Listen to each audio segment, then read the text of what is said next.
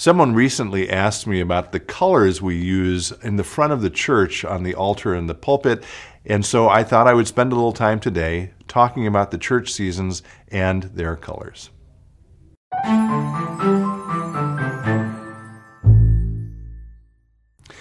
Hello, friends. Pastor Tim Westermeyer here. Thanks for spending a little time to be with me today.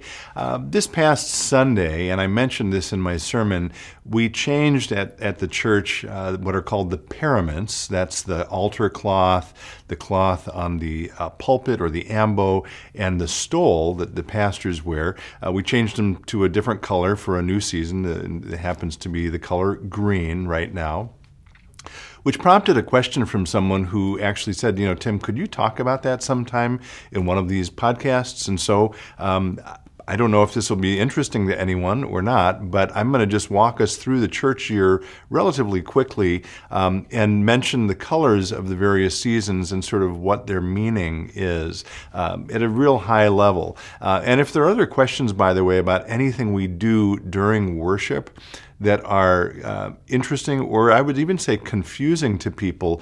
Uh, certainly, we are entering into the mystery of God's presence in worship, so I'm not sure everything has a concise or specific explanation, and, I'm, and that's okay. But we also want to avoid doing things that simply uh, you know, confuse or get in the way of understanding to the degree we can understand God. So I've talked about this before, but the church year, the Christian liturgical year, begins in Advent, uh, not on January 1st, but sort of late November, early December. The color of Advent is blue. Uh, that suggests expectation. It's a little bit of a penitential season as well, a season when we sort of reflect on who we are as we anticipate the birth of Jesus. I will say there is a very special Sunday uh, during the season of Advent, the third Sunday of Advent, called Gaudete Sunday, uh, which is a Latin word that means joy.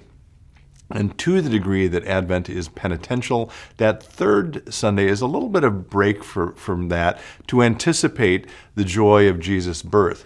I will also say that that is the one liturgical color, and, and Gaudete Sunday is the color is rose, uh, sort of a pinky color. Um, that's the one Sunday that we don't actually have paraments for here at St. Philip Deacon. We've thought about it before, but because they're only used on a single Sunday, we've never uh, invested in them. If anyone is interested in helping us uh, procure those, we're certainly open to that conversation. But anyway, the third weekend of Advent is Gaudete, otherwise, it's blue.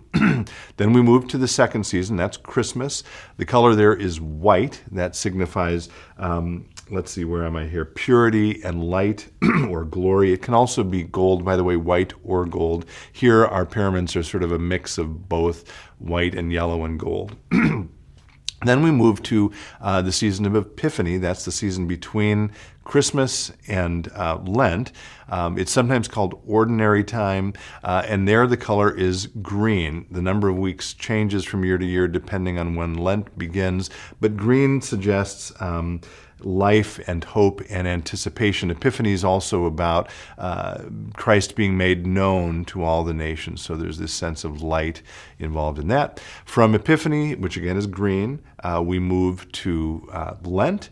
Lent is, again, it's a penitential season. It's a time when we reflect on uh, our sinfulness, uh, anticipating Jesus' great sacrifice for us. So this the color there is purple. Um, at the end of Lent, we move to Holy Week, and on Good Friday, which is the day we remember Jesus' death, the color is black. And so we've removed all the paraments from the sanctuary on Maundy, Thursday, right before Good Friday, and when the pastors process in on Good Friday, against the only day of the year when we wear black, it's a very bracing kind of symbol of the great sacrifice of Jesus' death for us.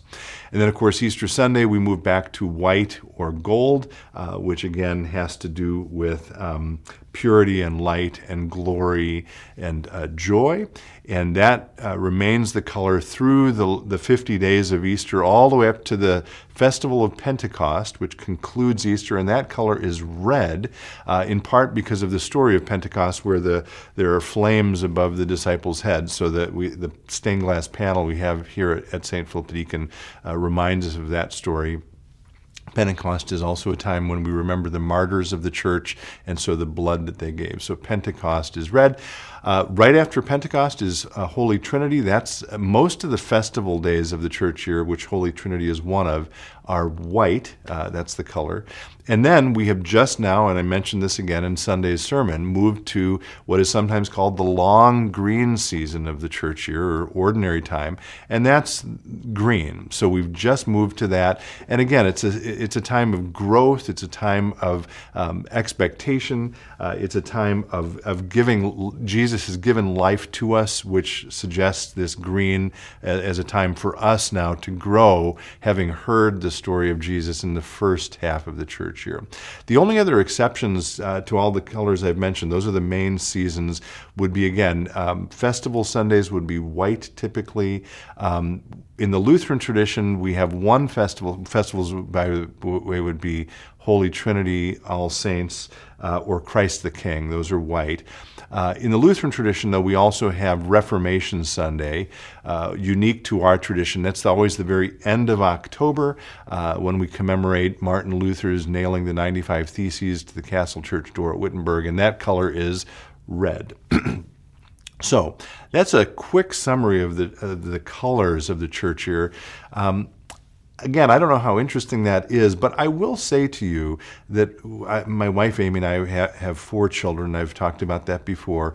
Uh, a number of years ago, when our youngest was probably, I don't know, four or five years old, uh, we happened to be at the church uh, on a weekday, and uh, we had just turned the colors of the paraments over for a new church season.